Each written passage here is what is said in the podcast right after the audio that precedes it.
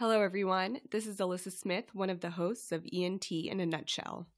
If you've enjoyed listening, please consider taking a second to rate and review this podcast. And now, on to the episode. Hey there, welcome to another episode of E N T in a Nutshell. My name's Jason Barnes, and today we're joined by rhinologist and skull-base surgeon, Doctor John Craig, and we'll be discussing odontogenic sinusitis. Doctor Craig, thanks so much for being here. Thanks so much, Jason. Great to be here. So to start, we'll talk about presentation. In general, how do patients present when they come to your clinic with odontogenic sinusitis? Yeah, it's a great question. Um, I can't stress the following point enough, and I'll say it slowly. Unilateral. Patients present unilaterally in somewhere around ninety percent of these cases. So when you see somebody with unilateral sinonasal complaints, you should start thinking about the teeth. Uh, they're... All the symptoms of rhinosinusitis do pertain to odontogenic sinusitis. Um, facial pressure, um, sometimes lack of smell, nasal obstruction, anterior and posterior drainage. But one that really sticks out, and it's not in our cardinal sinusitis symptoms and guidelines, is foul smell or foul taste. And this does seem to be specific for odontogenic sinusitis in the setting of unilateral sinusitis. So I think that symptom really should be picked up on and asked every time you see a patient with these complaints. Arguably, anytime somebody has sinusitis, you should ask if they have a foul smell. Is there a typical length that people are experiencing these symptoms that are more specific to odontogenic sinusitis?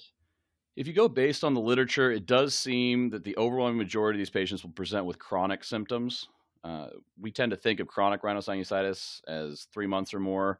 In my experience, and we've done a, a large review of the literature, the median's more around six months. So these patients suffer with symptoms for a long time before seeing otolaryngologists. And how common is this? So if you if you go by the literature, it's it's an interesting conundrum. So older literature will say it's ten to fifteen percent of all sinusitis, but I think that's a little misleading because if you focus more on the fact that this presents Uh, unilaterally most common, there's a, a number of papers in the last four or five years that have shown it's, it represents somewhere between fifty to seventy-five percent of all unilateral sinusitis. So highly prevalent condition when patients present unilaterally. Uh, and then if you just look at overall sinusitis, there are some papers from nineteen eighty-six and two thousand ten come to mind that show somewhere between twenty-five to forty percent of all maxillary sinusitis. Um, but I think that number needs to be teased out better uh, with better studies that actually use proper dental testing and imaging to really diagnose the condition better. And is there an age group or a sex that is particularly affected by this? So age-wise, it does tend to affect people in their fifties. Uh, there's I've seen some other papers in their forties and sixties, but it's definitely uh, in that forties to sixties age group more likely. There are reports Uh, in kids as well as um, people over eighty. So it can affect anyone, but clearly the, the mean median is around the fifties. Now, regarding gender, there's not really a gender predilection.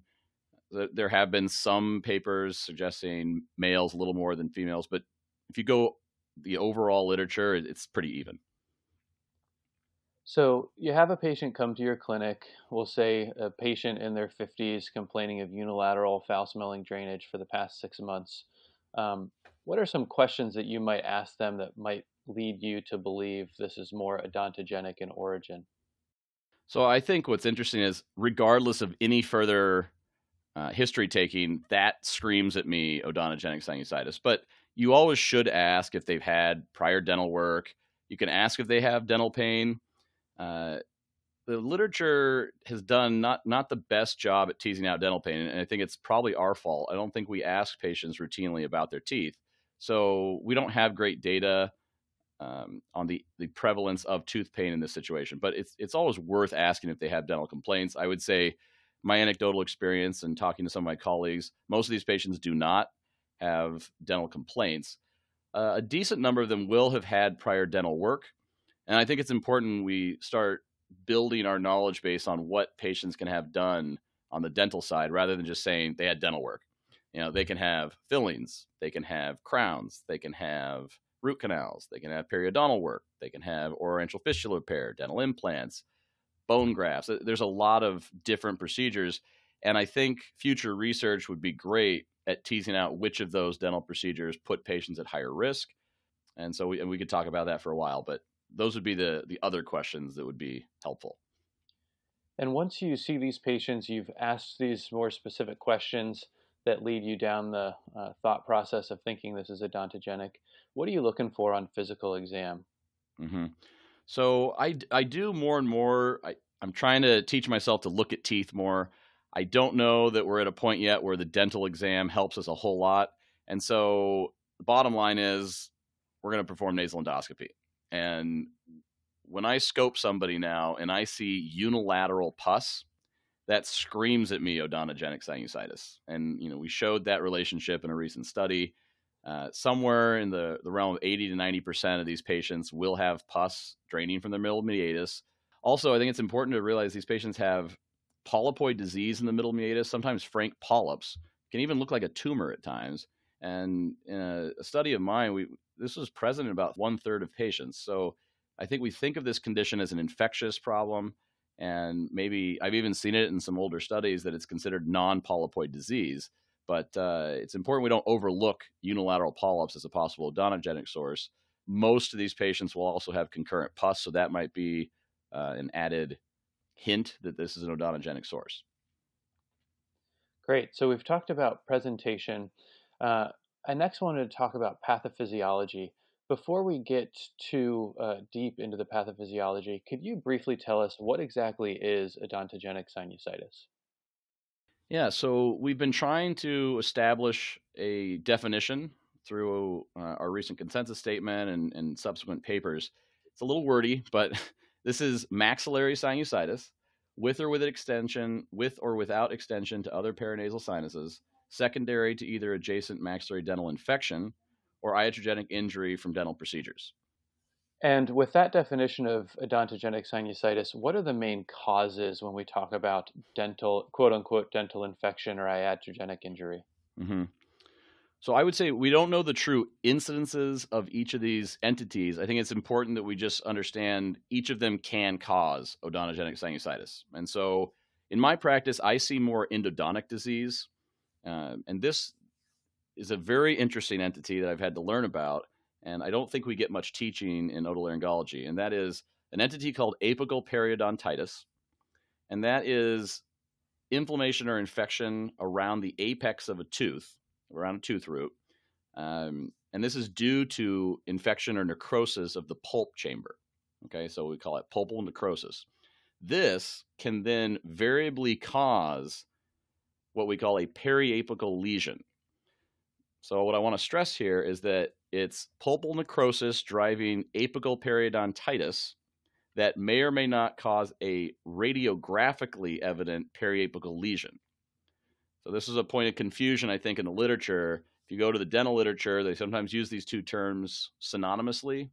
So the periapical lesion is just a radiographic finding in the setting of apical periodontitis. So that's that's the type of endodontic disease that typically would cause odontogenic sinusitis. Uh, when they form the periapical lesion, that's the entity that a lot of us are familiar with. You see this periapical cystic-looking lesion, might be expanding the bone, maybe eroding the bone. Doesn't necessarily have to erode the bone to cause a sinusitis, uh, but that's what we're talking about when we talk about endodontic disease. Uh, another uh, common uh, situation would be an oroantral communication or a fistula. I distinguish the two because a communication is something that would happen temporarily after a dental extraction or other procedure. Uh, so you have a temporary communication between the oral cavity and the sinus lumen that could lead to bacterial colonization, infection. Uh, if that communication obviously doesn't heal, then you could end up with a fistula, an ongoing communication between those two spaces. Um, and so those are probably the two most common entities that cause odontogenic sinusitis. There are others, and if you go by Uh, some uh, reviews out there, you'll you'll hear periodontitis. Uh, the terms are chronic or marginal periodontitis, but the, the studies that talk about that condition don't describe the cases very well. And I personally don't I, I have a couple cases that are true periodontitis that have led to uh, sinusitis, but that's a less common condition overall. And then I think the last one to think about is anytime you have a foreign body displaced into the maxillary sinusitis, I'm sorry, into the maxillary sinus from a dental procedure. So dental implants, maybe a tooth extraction where the tooth root gets dislodged into the sinus. Um, but that also hasn't been studied thoroughly. So whether it's the foreign body or the temporary oroantral communication that caused it, we'll have to figure that one out over time. I think that, you know, there's a lot of research that could be done to distinguish the difference in sinusitis, perhaps, that's generated by these two conditions. But, uh, and when I say two conditions, I mean endodontic disease or an oroantral communication. Um, with endodontic disease, we don't totally know the spread of bacterial uh, mechanism, but we do know that we've seen cultures from tooth roots um, representing the same bacteria that we culture from the sinuses in those cases of sinusitis. And so the most likely mechanism would be bacteria spreading from uh, tooth roots through venous channels, or the marrow spaces of the alveolar bone, uh, and then um, getting through the sinus mucosa and causing an intraluminal infection. Now, there are some other theories that haven't been discussed as much, but it's also possible that the odontogenic focus of infection could lead to a sinus mucosal inflammation, osteal obstruction, and a, a secondary sinusitis in that manner. Uh, so these are all things that uh, would, would be worth studying in the future. And when we talk about bacteria, um, I know that there are some suggestions that there are certain types of bacteria that grow in these instances of odontogenic sinusitis. Could you speak more to the type of bacteria that, that is grown in these situations? Yeah, I, I think, um, and it's intuitive, which is always nice. So we just published a study this year that's similar to findings from other studies. We just did more speciation, but I think it, it's very clear that oral streptococcal species, specifically alpha hemolytic strep, such as strep intermedius, anginosis, strep constellatus, and there's a whole slew of other strep species. Uh, and then, as we all know, anaerobes are also very common, Fusobacterium, Peptostreptococcus, Iconella. So if, if you're seeing these organisms in the sinus, it's much more common from an odontogenic source. Unfortunately, it's not a one hundred percent guarantee. We, in our study, you do see small percentages of these odontogenic organisms in a non-odontogenic case, and vice versa. Um, you can see non-odontogenic organisms in an odontogenic case. Um, but it was nice to show a, a direct comparison in our recent study between chronic rhinosinusitis patients and chronic, if you will, odontogenic sinusitis cases. And there's just certain bugs that should tip you off that if you haven't thought about it already, if you see those bugs that we just mentioned, look for a, a dental source. So now that we've talked about pathophysiology, I wanted to quickly touch on differential diagnosis. We'll talk about workup and how odontogenic sinusitis might be more, uh, in a sense, easily identified compared to other pathologies. But could you quickly run through what else you're thinking about when someone presents with unilateral disease? For sure. So this is extremely important. And I always tell myself, you know, I'm very interested in odontogenic sinusitis, but we can't get tunnel vision because unilateral sinus disease, the differential is a bit broader than bilateral disease. So, of course, you have acute and chronic rhinosinusitis, although it'll be interesting over time to figure out how often that's the case in unilateral sinus disease compared to just, frankly, odontogenic. Uh, you've got antroquinal polyps. You've got maxillary sinus atelectasis. You've got uh, a maxillary sinus mucocele, which overall is uncommon, but definitely happens. Uh, fungus ball or fungal ball, invasive fungal sinusitis, um, unilateral polyps in the setting of allergic fungal rhinosinusitis, um, and benign or malignant neoplasms. And so, like I said before, these cases can look like polyps or even, frankly, a polypoid lesion. And so you really have to tease out whether this is a tumor before you go in for surgery. And so I, I can't stress that point enough. But it's a pretty broad differential. Now moving on to workup, um, we've talked about the presentation. Someone presents with a unilateral, likely foul-smelling drainage. Um, what's next on your workup when you see these folks? Yeah, so when I see unilateral purulence, I pretty much go straight to a C T scan. And sinus C T scan, high resolution, uh, fine cut, triplanar, very important to get the proper scan. And this does get, even with a perfect system with your radiologist, it can get fouled up. Uh, so I would talk to your radiologist, make sure they're capturing the maxillary dentition, specifically the tooth roots. And so, yeah, I look uh, for the pattern of uh, sinus disease and specifically at the tooth roots. And with regard to sinus disease, uh, it's interesting with this condition, and it, and it does make sense. You're going to see maxillary sinus opacification most of the time, subtotal, if not total opacification. And you'll see essentially anterior ethmoid and or frontal disease when the disease has spread outside the maxillary, with, with relative sparing of the posterior ethmoid and sphenoid cavities. And when you look at the tooth roots, can you explain to us what might be some tip-offs or what you're looking for on a sinus C T scan when you're evaluating the teeth? Yes. So we mentioned before periapical lesions. So if you have intact dentition, most of the time, if it's an odontogenic sinusitis, you'll see some kind of periapical lesion uh, around the uh, tooth apex. Now, what that means is widening, uh, sometimes a smooth expansile process, but not always, and then sometimes widening of the periodontal ligament space, which is the space adjacent uh, to the length of the tooth root. Okay, so that's the area that you're looking for. Sometimes you'll see adjacent alveolar bone erosion if there's a significant periodontal component. Uh, but I would say by far the most common would be the periapical um, widening or the per, uh, periodontal ligament space widening. So that's if you have intact tooth roots. Obviously, if you've had a prior dental extraction or you're missing the tooth, you're going to be looking for absent bone there that may be consistent with an oroantral communication or fistula. I think one thing to keep in mind is that absent bone does not mean an oroantral fistula, even though it often gets read that way by a reading radiologist. Obviously, it's a clinical exam finding. You look in the mouth, in the gingiva, and see if there's actually a communication, because frequently the bone will be gone after a dental extraction, but you won't have the actual fistula. When you see these patients uh, who have undergone C T scan, Uh, do you find that dental imaging, such as a Panorex scan, often agrees with the findings of a C T scan?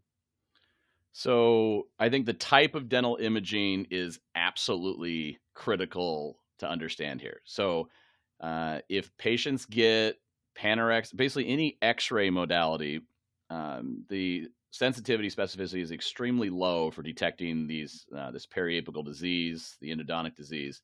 Uh, Dental x-rays, first off, should not be considered in the diagnostic workup.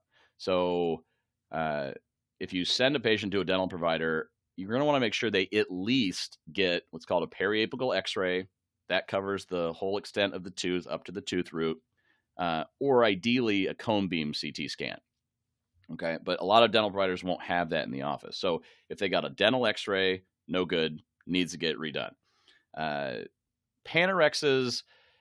Sometimes the panorexes will cover um, adequately the tooth roots, but the resolution's poor, uh, and so I wouldn't recommend that.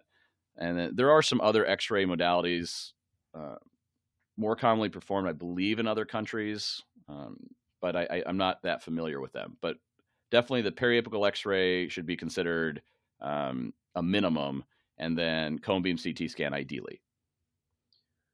And apart from imaging, um... I guess as a resident, my reflex when I see purulence on exam is to take a culture. Do you find that you culture these patients regularly? So I always prefer to. I would say the problem is, so if you're going to take a culture in the office, uh, I have Lucan's traps in the office and I take sterilely obtained cultures. If you don't have that set up, you do run the risk of a contaminated specimen. But I think it's always a good idea to try. I would say one problem is that you don't always have copious pus draining from the middle meatus. And instrumenting in there in some patients with severe edema and inflammation is not that comfortable. So I always try. And if I get a legitimate specimen, great. But I don't always trust the in-office uh, culture one hundred percent. So just because you don't, say, pick up odontogenic organisms on that in-office culture, I wouldn't rule out odontogenic sinusitis, if that makes sense.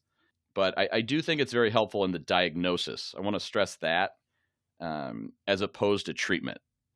So next, uh, that's a great point. We'll move on to treatment, and globally we'll talk about medical therapy and then uh, dental intervention versus uh, sinus intervention. And just to start, can you speak a little bit to medical therapy and the effectiveness of antibiotics in this situation? We only have case series to go on with regard to efficacy of antibiotics, but case series unanimously show that this is a temporizing measure. It does not cure the condition.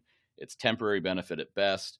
That's been my anecdotal experience as well. I've never seen somebody resolve with antibiotics, um, and I've talked to my other colleagues, and that's the same. So it, it should be studied better, because there, there could be certain conditions um, that could be amenable to antibiotics. For instance, maybe after certain dental treatments, or if they have certain types of dental conditions that might not be irreversible at that point. Maybe the body will heal the dental process while you're on antibiotics. We just don't know the answer to that, but it seems as a general answer for now, antibiotics without treating the dental source are not going to work.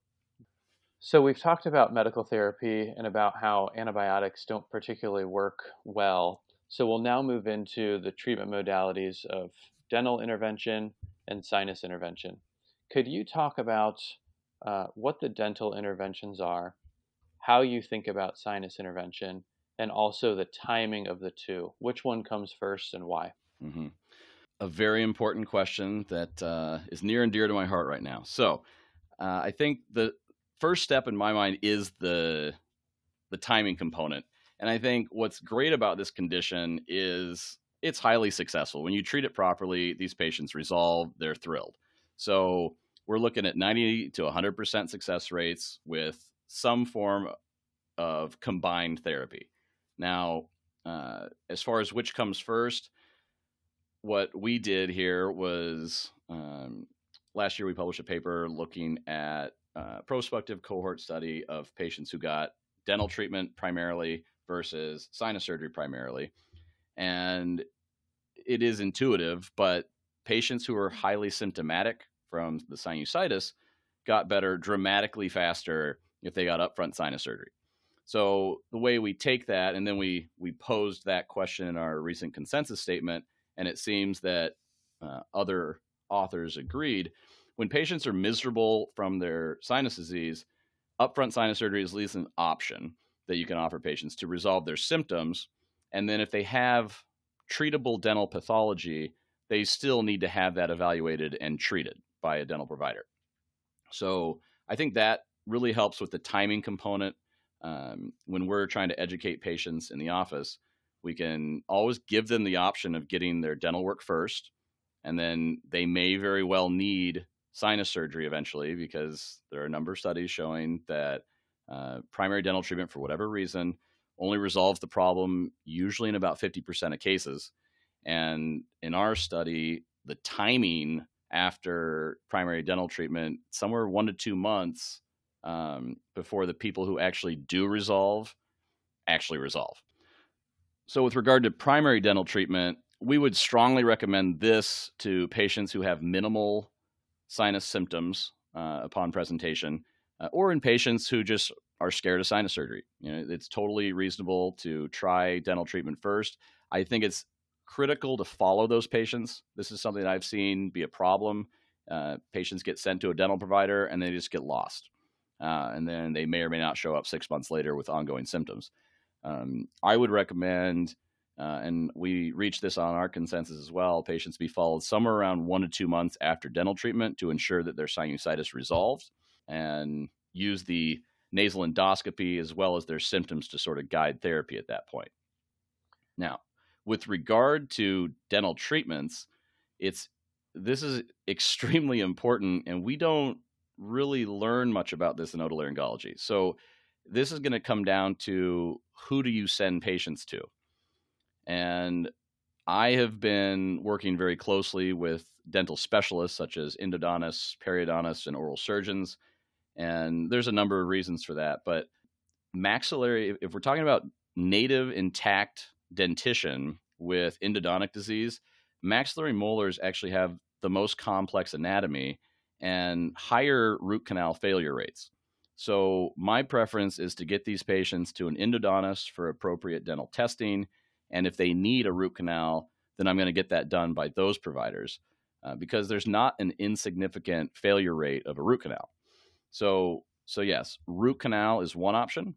There are some other endodontic procedures for failed root canals that I don't think we need to go into for this, but just know that a root canal or some kind of uh, pulpal obliteration uh, is one uh, tactic. Dental extraction, of course, is uh, an age-old tactic.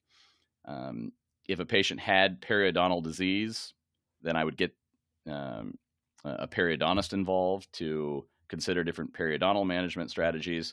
Again, that's an area that really needs to be studied uh, more thoroughly. And then, of course, if they have an oroantral fistula um, or there's a patient that's going to consider both extraction and dental implant, I'm going to get that patient to an oral surgeon or a periodontist. So just so everyone knows, both periodontists and oral surgeons do uh, bone grafting and dental implants. Uh, and so that all covers the, the general dental procedures you're going to uh, have for these patients. And in talking about sinus surgery, so the kind of the part that we do, um, how do you approach which sinuses to open up and why?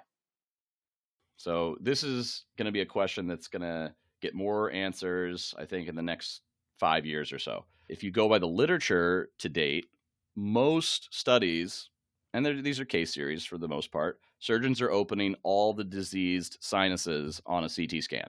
If you just go by, you know, um, what's reported out there.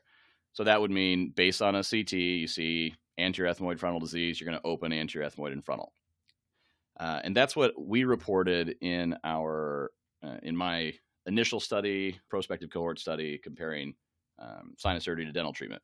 But some interesting work is, is come out uh, from a European group where they looked at patients specifically with frontal disease in the setting of odontogenic sinusitis and only performed maxillary antrostomy uh, with or without concurrent dental treatment. And I believe it's, you know, they saw a one hundred percent success rate. So I think there's clearly something to that. And that's probably, that's really the reason why on, in our consensus statement, we could not reach a consensus on uh, the extent of sinus surgery for patients with extra maxillary extension, whether they got maxillary, anterior ethmoidectomy, frontal. So I think at this point, there's no, you know, strong recommendation. Part of that is going to be a patient, you know, a, a surgeon comfort level, surgeon um, individualized Uh, patient decision. I think there are some situations where patients have tight frontal outflow tracts. Those are very inflamed cases. I think it, it probably is wise not to do a frontal sinusotomy in those situations. Uh, but again, it, it, a lot of this is just patient-to-patient uh, surgeon judgment. And another specific setting of odontogenic sinusitis is that caused by a dental implant. Could you briefly uh, talk about how you approach a sinusitis that's caused by a dental implant? So when I see a dental implant and a sinusitis, I no longer think it must be from the dental implant. So there's many steps that go into placing a dental implant that are helpful to understand. Uh, one big question is, did they have a bone graft uh, performed, or what some people call a maxillary sinus lift or a sinus augmentation procedure? During those procedures, if you go to their literature, they'll report a ten percent incidence of uh, sinus mucosal tearing. And, you know, it could be higher. I've talked to uh, periodontists and oral surgeons, and it's not, it's basically not uncommon to get a tear during that. Now, it, it would be uncommon to get a massive tear and have the bone graft extrude. But the point here is that you can get a temporary oroantral communication during the bone graft procedure. You can also get it during the dental implant procedure.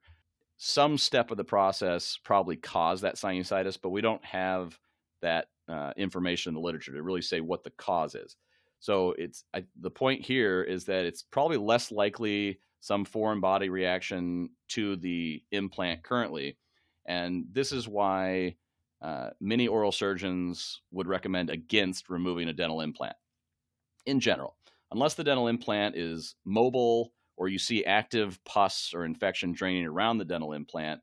The dental implant's probably taken into whatever bone stock or bone graft it was placed. And so we just, as surgeons, we just have to drain that sinus, get rid of the infection.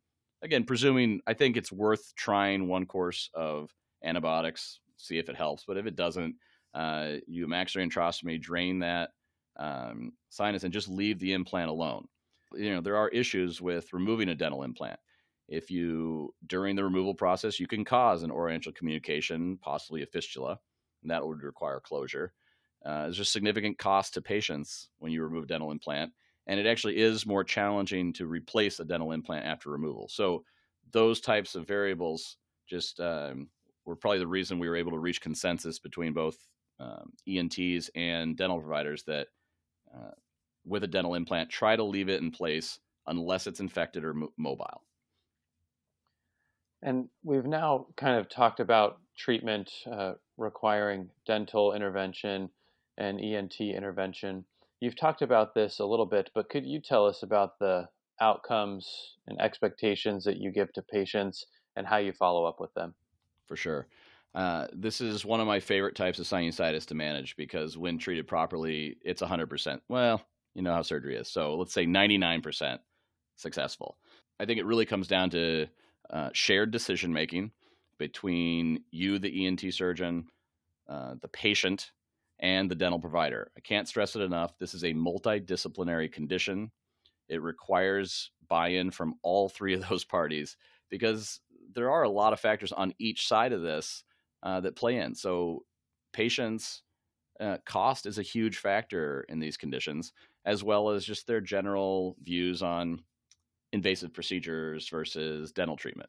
And so those have to be weighed um, with the dental provider's expectations for success of a given dental treatment, you know, and so that's going to require you calling and talking to these dental providers, which is not always the simplest thing to do. Anyone that's, you know, tried to do this. So, um, but I think if you adhere to those tenets of multidisciplinary communication, shared decision-making, you can tell these patients almost certainly they're going to have an amazing response.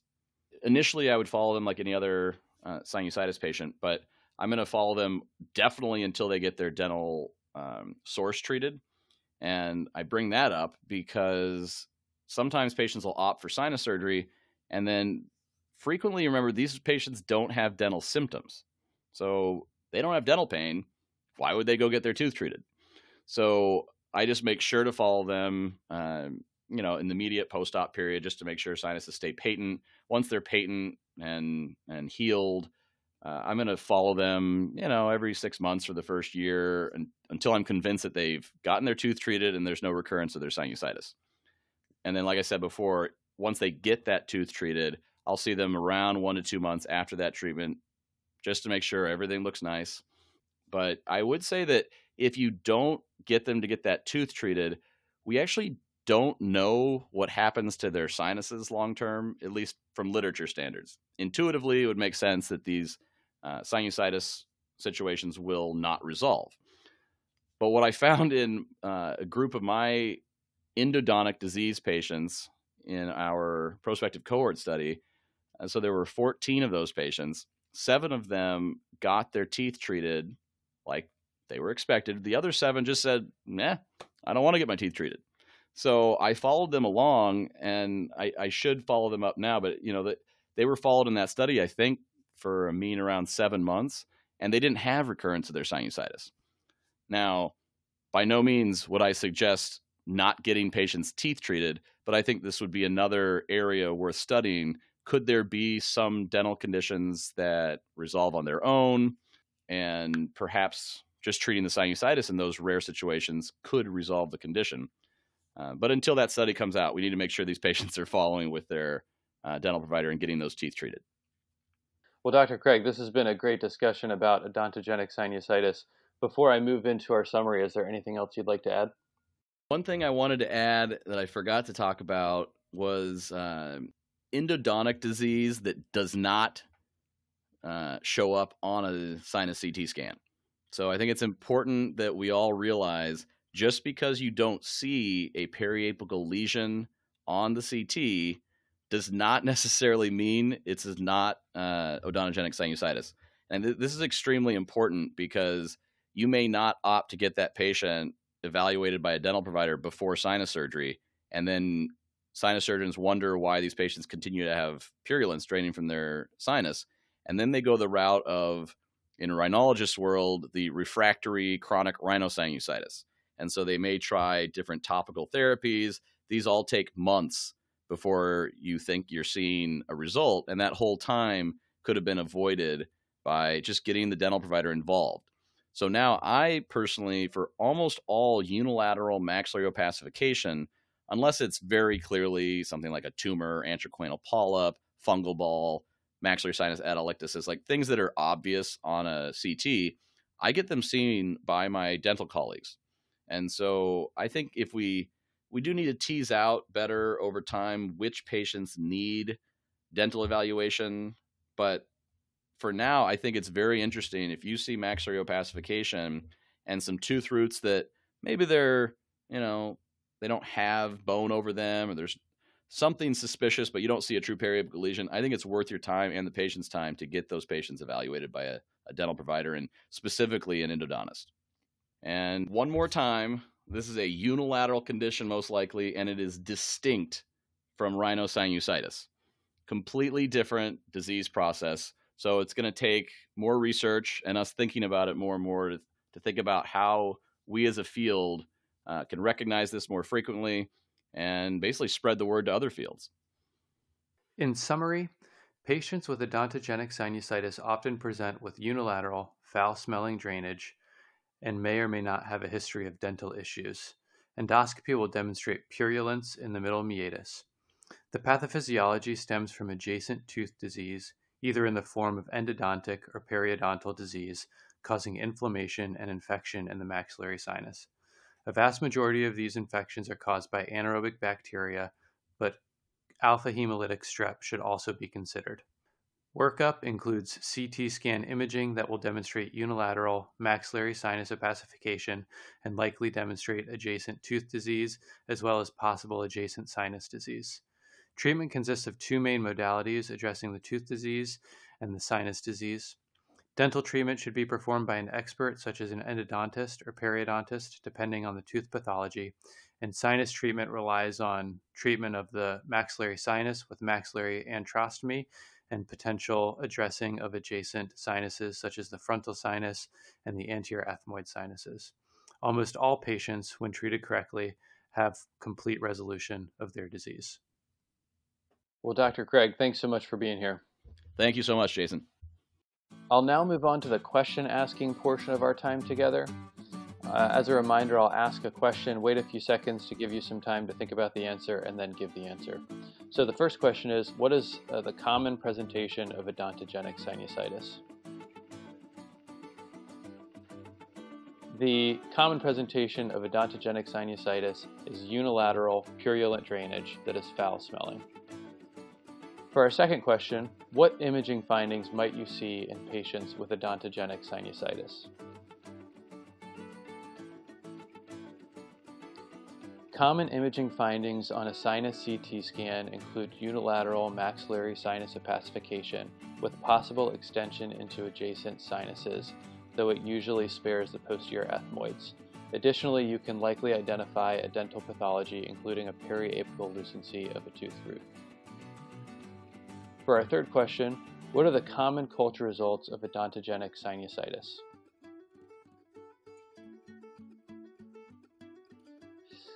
Those with odontogenic sinusitis are likely to culture alpha hemolytic strep species or anaerobic bacterial species.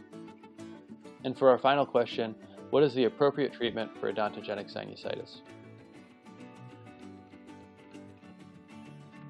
While timing and order of intervention can be argued, it's recommended that all patients benefit from addressing the sinus disease in the form of maxillary antrostomy and intervention of dental pathology, which can be in the form of root canal or tooth extraction, for example. Thanks so much for listening, and we'll see you next time.